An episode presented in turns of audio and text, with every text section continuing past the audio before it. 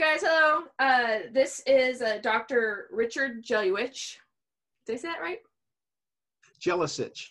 Jelusich. Okay, Jelusich. That's a really Yeah. cool name. I also heard you refer to yourself as Dr. J, but Jelusich, Dr. J, yeah. Dr. J is really cool. Thank you. Um, okay, so uh, so what? How do how do you label yourself? Would you say you're a you work at the California Institute of Human Sciences?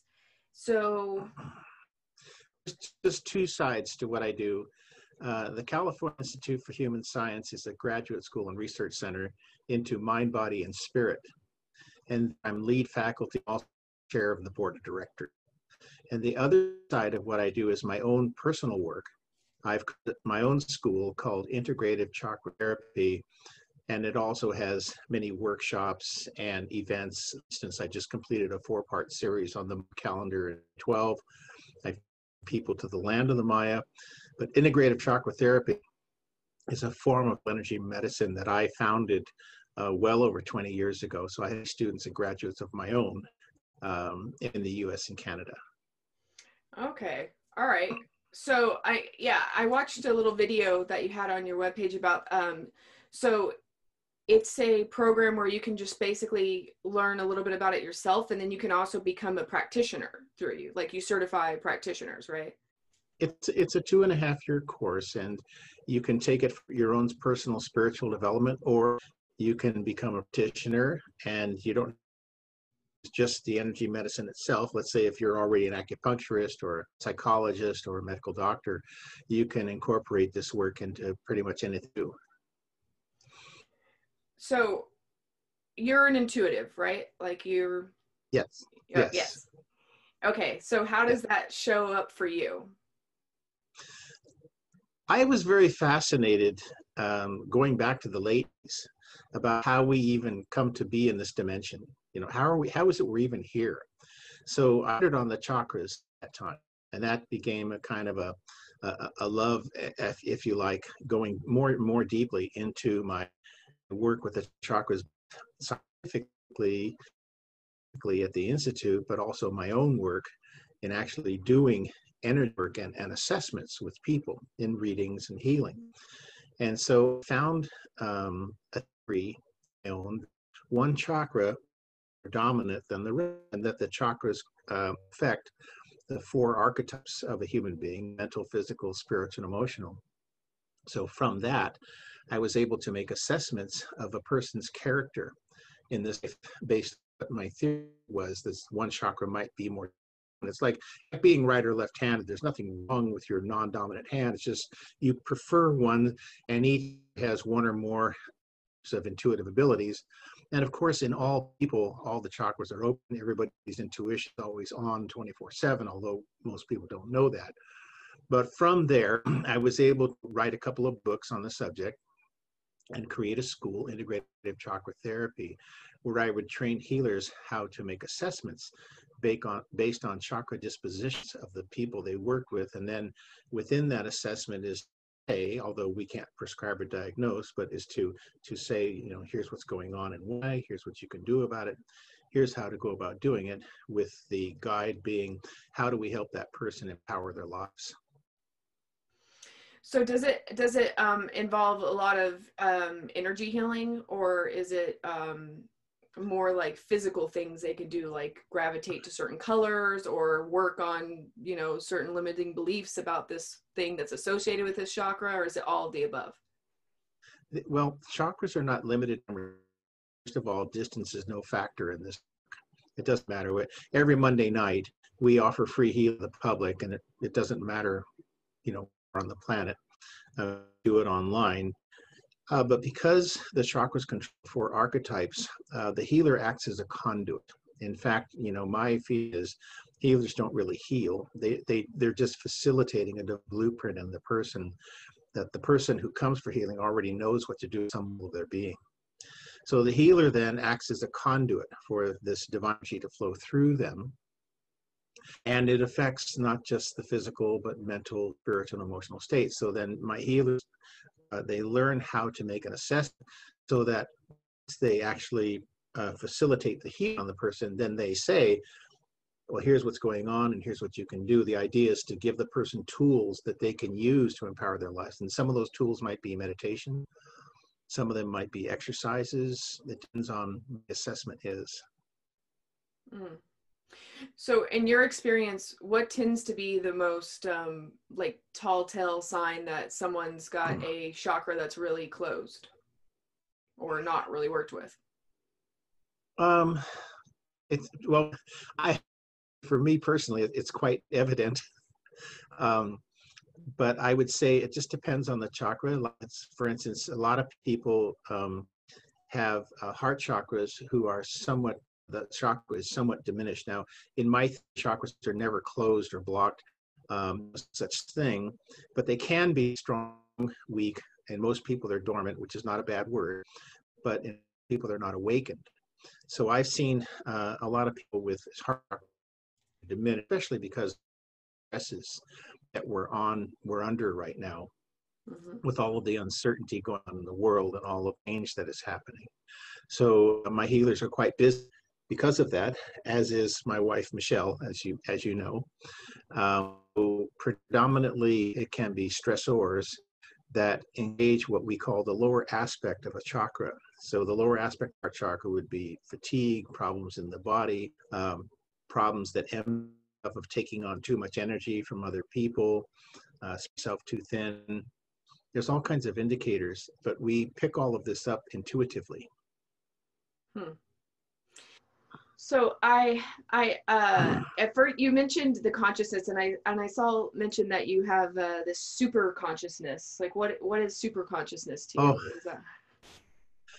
Uh, you're referring to a class just taught at the institute called Toward a Super Consciousness. A, a, a super conscious state referred to as that which is transcendent from an ordinary cognitive waking consciousness. One quality different than um, just simply linear thinking.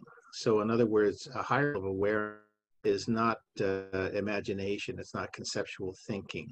It, it's a state of being that goes beyond just a, um, a temporal and linear model.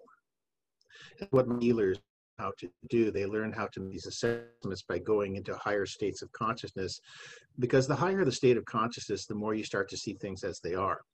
Simultaneously, um, the way that my healers are trained is actually by by doing this work in this they're actually stimulating the chakras which makes them even more powerful healers which gives them even more ability to help people on a much greater level. Hmm. that's that is uh that's really cool. So it says our yeah i also saw this this um i don't know what this is the monotoma monotoma philosophy Moto. Oh, yes, he was one of my main teachers. he was the first president and founder of the Cal Institute for Human Science. Now that that place is quite interesting because I was one of the students in 1992. There were three students and three faculty. So Dr. Motoyama, uh, he passed away five years ago. He was a realized yogi, a uh, scholar, a science researcher, and he uh, was one of my main mentors in this life. And Motoyama philosophy simply means um, his vision, his tenets for what he calls a global society. So he's an author of about 100 different uh, based mostly on um, the um, esoterics or superconsciousness, but also on science as well. Invented a device called the AMI, apparatus for measuring the meridians and associated internal organs um, still used as a research device today at HS. Um, so it's quite interesting that he was able to invent a device that actually can interpret the uh, meridian state of the body. And as you know, meridians are invisible channels of energy body that cannot directly measure. So his philosophy the reason why uh, I started teaching it, as, as you know, I'm, I'm all faculty at the Institute. The reason why I started teaching that is because um, several of our board members uh, come from Mitsu Jinja in Japan. This Motoyama was head priest. and Jinja means temple or church or view. But um, when I went uh, over to the for the second time, I think it was 2016. I told the board there that, that because one of the things they asked is, well, how do we know that the new students coming into the institute are going to understand what the purpose is of CIHS. You know, who was Dr. Motoyama? What did he represent as a teacher? Made to promulgate people in strictly Dr. Motoyama's way of doing things, not like a cult, because Motoyama's vision was for all religions to flourish, because they eventually go to the same place. But to assure the, uh, the, the Japanese of the Jinja that we would continue to teach Dr. Motoyama's philosophy. Even came down to you know what are the three you know where did we get the three different yoga bodies from you know where did how did dr Motoyama further the teachings of sri aurobindo and inculcate these teachings into a philosophy that would empower the whole human being to a higher state so if you think about the institute is not just mind body, but we actually say mind body. So that means there has to be a qualitative aspect to a research institute that grants masters and PhDs, right? There, there has to be a way that in academic, they call the qualitative state wellness. It's an academic term that says, how do you measure how awakened a person is? So this philosophy of Dr. Motoyama's is something that I hope our admin, our faculty, and our students will understand, and then basically, you know, they can then take it from there. And so, like, he physically invented an apparatus that you can see meridians. Like, it's like kind it, of like. It, well, you have you have different terminations of your meridians, fingers and your toes. Seven terminations. Uh, these are called the say points or the well points. And basically, what the device does is it has a little wand that puts a little, I think, one volt DC pulse, just one volt, that's nothing, but it puts a little pulse in and then it measures the decay and how that little electrical pulse decays on that meridian is an indicator of the strength or weakness of that meridian. Then an algorithm in the computer takes all of that data together and then puts out information and data in graphic and in, and in data form as to what is the strength and the weakness of the meridians, but all the overall system. So, uh, how do you like? Michelle was mentioning at some point, you guys have a lot of equipment at the um, at the institute where you basically are trying to measure the biofield. How how do oh, you? Oh, sure. Yeah, how do you guys go about that? Oh, sure. Well, there, there's a couple there. One is called the gas discharge visualization technique, or, or, or VICE, if you like. It was created by a Russian scientist by the name of Konstantin Korotkov. And basically, what it does is it has an electrostatically charged plate. It would put each thumb and finger on in that, you know how um, the irises are divided into every part of the body and you know your foot in reflexology is divided into right. every part of the body okay so it's the same thing with all 10 digits the, the the the tip of every digit is divided into different parts of the body so this scientist figured out how to put a digit on an electrostatically charged plate, kind of like a Kirlian photograph. And it would take all 10 of these measurements, put them together, and come out in two ways. One is to measure the energy body of the person. And then the second, with a filter, measures the physical body. And it's a pretty interesting way. Another one is called Biofield Viewer, which uses a technique called uh, polycontrast interference photography, or PIP PIP, polycontrast interference photography. And basically what it does, amazingly, is this software can run on your laptop with your webcam. Any laptop and webcam, and what it does is it takes an image and through contrast, it can actually show changes in the energy field of the person. There's been videos where, let's say, two people are, are doing energy work on a person, and so this live actually shows the energy field of the person changing. And of course, they use like red to to uh, discern low energy or loss of balance, and color and green to make greater energy. Um, are seeing a proliferation of the research into these devices because we cannot measure subtle energy directly, but we can measure them indirectly. And that's why these devices are important research tools so that we can then use the science to show, hey, look, the subtle energy of the human is real. This is not rainbows and unicorns. This is the real thing. Yes, is working very diligently as being the world leader in this kind of research and this kind of work. And we are on our way to becoming full uh, accredited. Uh, we have our next site audit visit in May of uh, 2021. Western Association of Schools and Colleges hopefully will finalize and approve us full accreditation. So this is a major move for us yeah. in this institute. That and sounds that sounds like that. I'm like, wow, that's really amazing that you guys have some way to even if it's indirectly, but study it. That's great. And, yeah. And, and, oh, I've been I've been there since 1992, so um, I'm quite invested in the outcome. Yeah.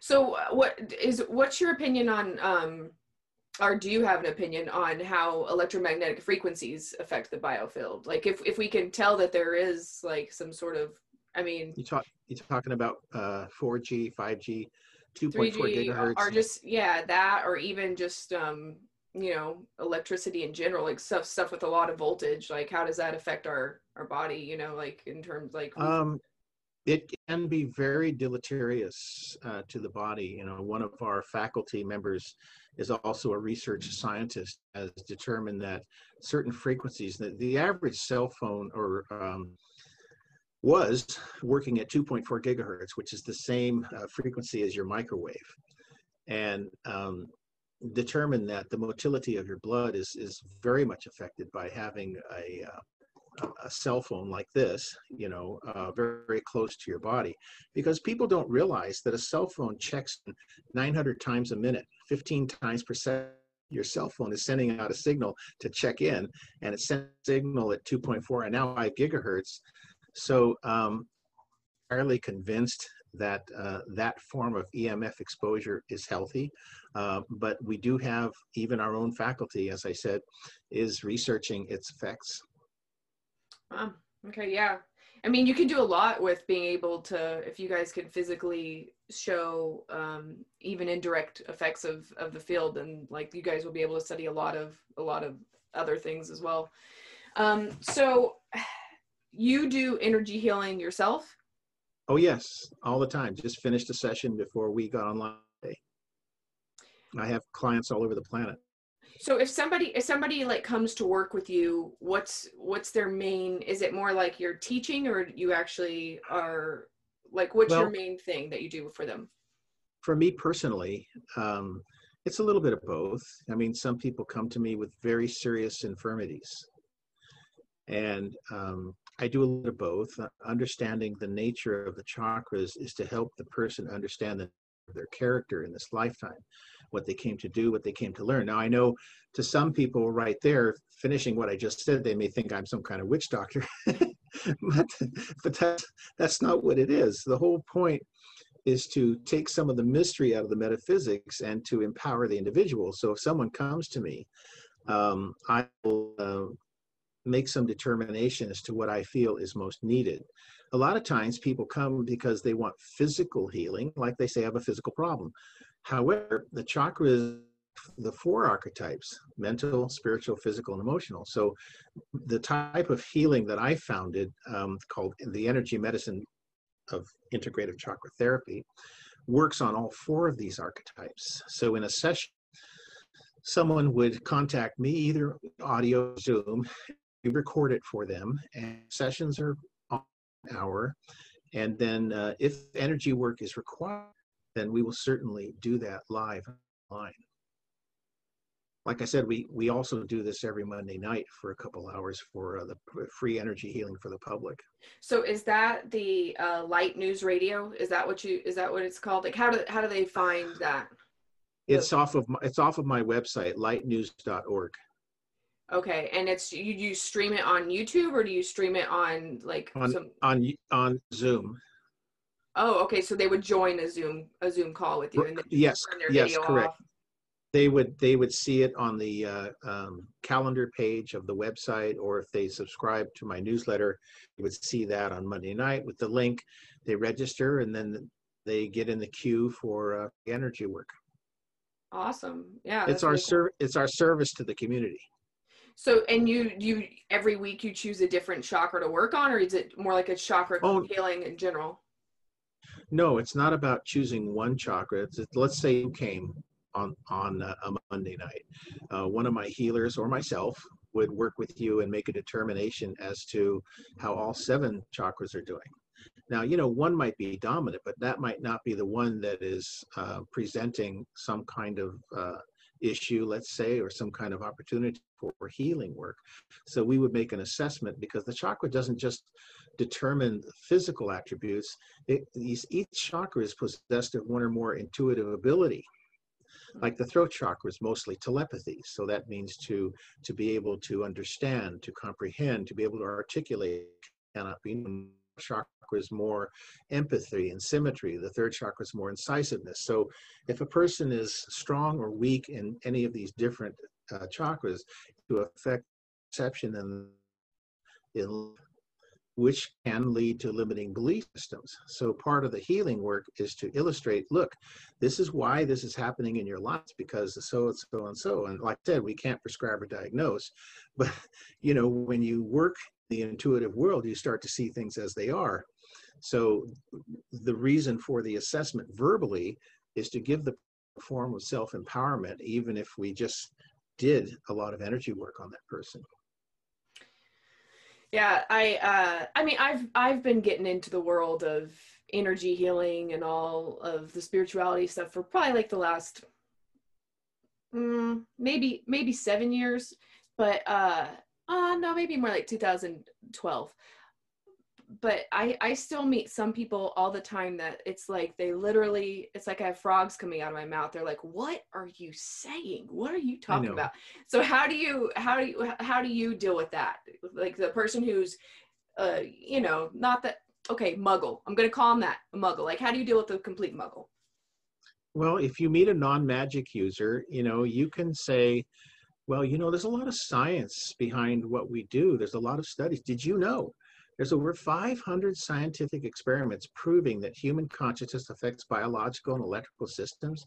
Did you know that there's all kinds of science behind distance healing, uh, um, validating its efficacy? Did you know the human body emits light one biophoton per cubic centimeter, but over a chakra center it can be 100 to 1,000 tons per you know, per cubic centimeter? There's a lot of science that is validated what the yogis telling us. The problem is it's easy to deny because it's not physical. It's it, it's beyond the physical realm, and because it's beyond time and space, we have the most beautiful and most difficult problem at the same time. It really is who we are. Mm-hmm. like Dr. Modi, his favorite thing to do was research. He was a realized yogi. So what did he do? He says, you know, I want to prove the existence of the intuition of the spirit. So let you know, like let's say Uncle Joe passes two years ago, then a medium says, "Oh, Uncle Joe is coming here," and he says to you, da, da, and you go, "Oh my gosh, it really is Uncle Joe, right?" So Dr. Motoyama, through his AMI device and other research, was able to establish that there really is a you, a Nikki, in the astral dimension with an astral body that is actually supporting your physical body. Because I'll tell my students, you don't radiate your aura. Aura radiates. Your aura is the Sushumna, Ida Pingala, seven chakras. It is the biofield that holds your physical 60 trillion cells in space time, not the way around. So if I encounter a muggle, I'm not going to beat them up with syllables like, well, I'm going to say, okay, well, um, did, did you know? You have to be respectful because people, the real skeptics, are the ones who really want to know. Yeah. Right. Yeah. They, they really, they really, they really want to know, but they don't want to be deluded. They don't want airy fairy fluff and fold. Right. They, they want to know it's the real thing. So I'm, I'm well known for what, what are called flower readings. I've been flower reading since February of 1992. What's a flower reading? US, here in the US, Canada, Mexico, Japan, Germany, Switzerland. I've been to all those places. tens of thousands of flowers. Why do I do it? Because it shows this is real. So, so here's works. Let's say 10 people come at a time when we could gather physically. 10 people come who bring a flower that they've held. So then they put that flower down on the table. They don't touch the other flowers. So now, after all 10 flowers are on the table, and I sit down. So now I'm sitting down looking at 10 flowers. I have no idea who brought which flower, no clue. So I'll shut my eyes and I'll have a flower and I'll do about a 10 or 12 minute reading and healing on that flower without knowing who I'm talking to, right down to birthmarks on the body and past lives. Why? I put myself at risk to show that through faith, this is real. All have these abilities. It's not that I'm good at it, it's that we all have these abilities. But I, I think one of the only ways we can help uh, people wake up is to demonstrate that it's real. So I'll go through all 10 flowers, and when I'm done, then if they want to tell me which flower was theirs or, or not, and I record it for them as I cover information, uh, they can then use it later. But flower readings have been very popular because of anonymity. No idea who I'm reading. And therefore, if there's something real on the flower, must be something there. So you're it, just it kind of taking their biosignature that they imprinted on the flower. Is that like how you oh, know? Yeah. Yeah, I don't have to touch the flower. In fact, I'm doing a flower reading this Sunday, uh, all all on laptop. From here to Cal, going to be looking at pictures of flowers that people have held on the screen because it makes no difference. The hmm. fact they've held it's all I need. That's now. Cool. Why is? Oh, but why do it? Because how to show someone that metaphysics is real? How do you prove it? Gets people to think like, how did Dr. J know that about me without knowing it was my fault? It's not that. It's that this is real. that hopefully the people who come to the flower reading will go away saying, well, gee, I should trust my intuition more. Because the spiritual teachers will tell you, without faith, prayer and meditation is just yoga, just stretching. Your reach must extend beyond your grasp if you truly wish to grow Otherwise, it just becomes academic.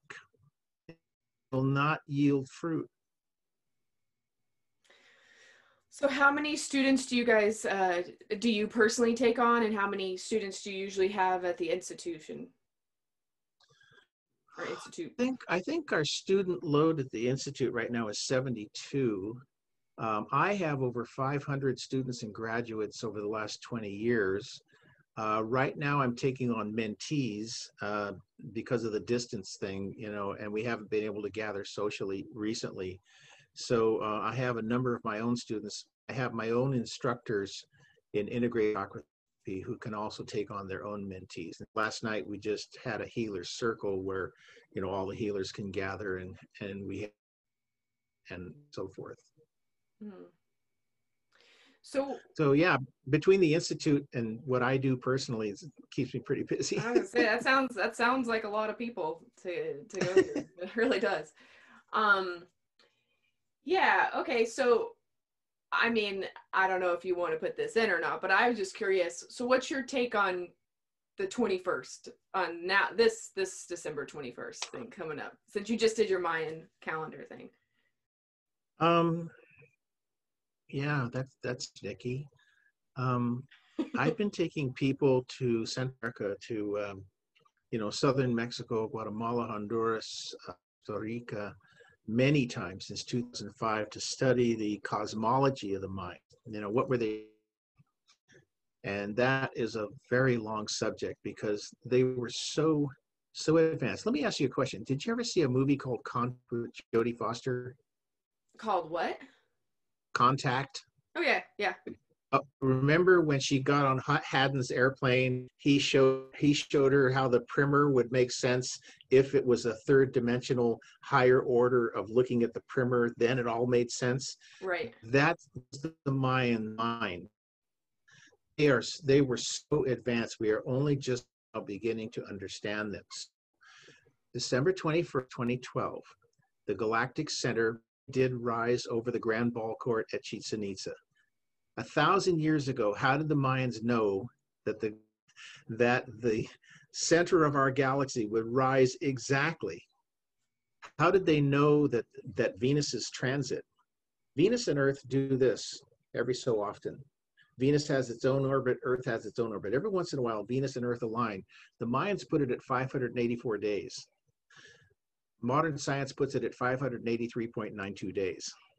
How did they know that? So, yeah. December 21st, 2012 was a major galactic waveform alignment where major alignments of planets, stars, and galaxies in the transformation of consciousness but the actual alignment took place from 1980 to 2017, a 37 year window. So you and I are still in this wave. This, this, like when the bell gets hit, it's still doing this. Yeah. For, for the next two years, it's going to be doing this. And that's why we're in what the Mayans called the golden era of inner transformation. So it's not just the solstice on December 21st, it is an entire era that you are living in because the world right now is more like a chrysalis, not really the caterpillar anymore, but not really the butterfly either. So we're kind of searching and struggling the essence of our identity. So I tell my students is inner focus, outer flexibility. Inner focus, outer flexibility. December 21st, 2012, in the Northern Hemisphere, is the shortest day of the year. It's the beginning of, you know, the, the, the sun's return to the north. But I think it would be more important for your listeners to pay attention to this era living in and these alignments. The Mayans looked at every day what they called their sacred calendar, the Tzolkin, T Z L K I N, where every day was a galactic tone and a day sign, just like modern astrology.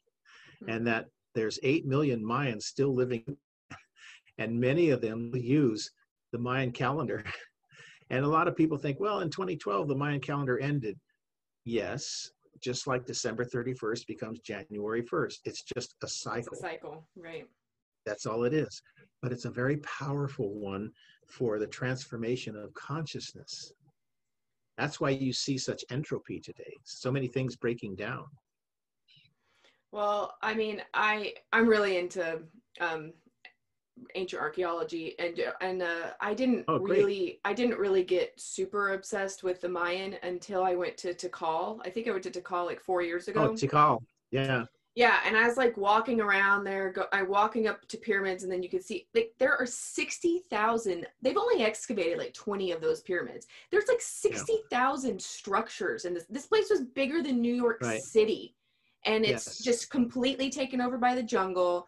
There's so mm-hmm. much knowledge to find and that's just one. There's there's entire there's an like there's so much we have yes. That's great. It's yeah and, so and and when we're ready when we're ready we'll understand it. Mm-hmm. because the mayans knew that we would have to go through a period when we weren't not ready to know it and this is why certain people who are archaeologists or astroarchaeologists as you said would come along with a order of mind and start to understand the true teachings of the minds because we now have the capability and the capacity to understand more complex levels of being. So as you and I keep advancing ourselves, imagine what else we're going to find. Right. Because we're meant to find it. Yeah, I mean, when the Spanish conquistadors came over here, they intentionally burned their entire, you know, anything they could find on the like the Mayans um, records. So this is yeah, uh, the co- the codexes, yeah, the, all the codexes were burned intentionally. Uh, that like, but I'm convinced that there are things buried that that will that eventually will come to light. That'll, you know. Yes, I couldn't agree more. There's Mayan families who still have crystal skulls, who still have codices, and they're holding on to for a time when they can be externalized when the public is ready to. Mm-hmm. Yeah, That's great yeah. that you went there. Yeah. Oh my gosh. I think it's it's very difficult to go there. You can't go there for. There's no hotels really around there. There's a lot of hiking. There's no, no really yeah. very easy access with roads, but um, so it's not really for the um, you know uh, if you're not into mosquitoes and stuff, like don't do it. But it's it was one of the coolest places. yes, that's true. Or humidity. Or humidity, yeah. or you know occasional puma or kind of something going on. i mean there's there's stuff but um it, it, it was it was it was it was magical so and i mean and i just kept on thinking to myself like i had i just didn't really understand how much we didn't know until i was in the center of the city going oh my god yeah Mhm. I mean, because I have Yeah. been to like oh Oaxaca, like Mount Alban, and I've been to like uh, Teotihuacan and Cabal Oh, yeah. or, or Coba. I mean, I've, I've been to some Coba. Yeah. Cabal, yeah, and uh, Yeah. Tulum area, but I but this was a whole other like this was just like a ruins of like yeah basically it was like seeing New York City a thousand years later if everybody left overnight. You know, it Mhm. was very bizarre. I had pictures of uh, Tikal when uh, it wasn't cleared away, and Cheats when it wasn't all cleared away, and Palenque too. Wow. So you've been going for a so- while. Oh yeah, yeah, many trips. I've taken many people down with a wonderful fellow named Miguel Angel Vergara, who was the director of Chichen Itza for almost five years. So we do a lot of ceremony too and meditation. It's not just anything touristy. It's mostly understanding the oral traditions and the codices of the Maya and what were their real teachings. They believed in the same mind, you know, like you and I, we go to India and we hear uh, Namaste, right? The God in me recognize the God in you. Well, the Mayans would go and they'd say, in Lakech, Alakin. In Lakech, Alakin. I am you, you are me. Hmm. Imagine saying that. Or if I greet you and I'm a Mayan, I greet you tomorrow morning, I s- Bix Ubel. Bix Ubel means, how is your day? Can you imagine greeting people like that? You know, wait, what did you say? How is your day? It cut out right at that very. B I X and then you and then B E L. Bix Ubel. How was your sacred path today? Oh, how's your sacred path today? Okay, cool. Well, even just saying I am you and you are me, and I, I mean, I think that that would, if you said that to people all the time, we would really start having a, like less of a separation perspective, and you know, start. eh, Yeah, I mean, that's that's Yes. very that's very powerful. hmm Well, okay, so is there anything that I didn't ask you that um, maybe you wanted to talk about or let people know about you or what you're offering? Um, well, of course, you know, the Institute is there for everybody. You know, we, we also have an adjunct called the Center for Lifelong Learning, where you don't have to be a but like I just did a four part series on the Maya, and I did next year, I'm doing certification courses on psychology of the chakras, past lives, on introduction to energy medicine, and then in my own school, my own integrative chakra therapy, I'm always taking on students as mentees and uh, we always have workshops and offerings. So you know, it's one of those things where my type of multifaceted. There's a lot of elements to what I do, but you know, eh, probably like you, you know, when we're called to this work, we find ourselves involved in in various things, and we keep it going as best we can. So just like you, uh, I'm in service according to what I'm supposed to do in this life, and I do it to the best that I can. Okay, well, great. I'm putting all your details underneath here and any, uh, so they can just go to your website if any new workshops are coming up, and then the Monday night Zoom call they can get to, from your website. Every Monday, yeah, every Monday night from six to eight Pacific time, uh, you can queue up for some free energy. And I also offer my own private sessions. Um, Every I have, like I said, I have clients all over the planet, so those things uh, can schedule through the website. Very awesome. Very cool. Well, Richard, our, doc, our Dr. J, it has been uh, it has been awesome. Thank you so much for do, for doing this. Oh, it's my pleasure. Thank you so much for having me on.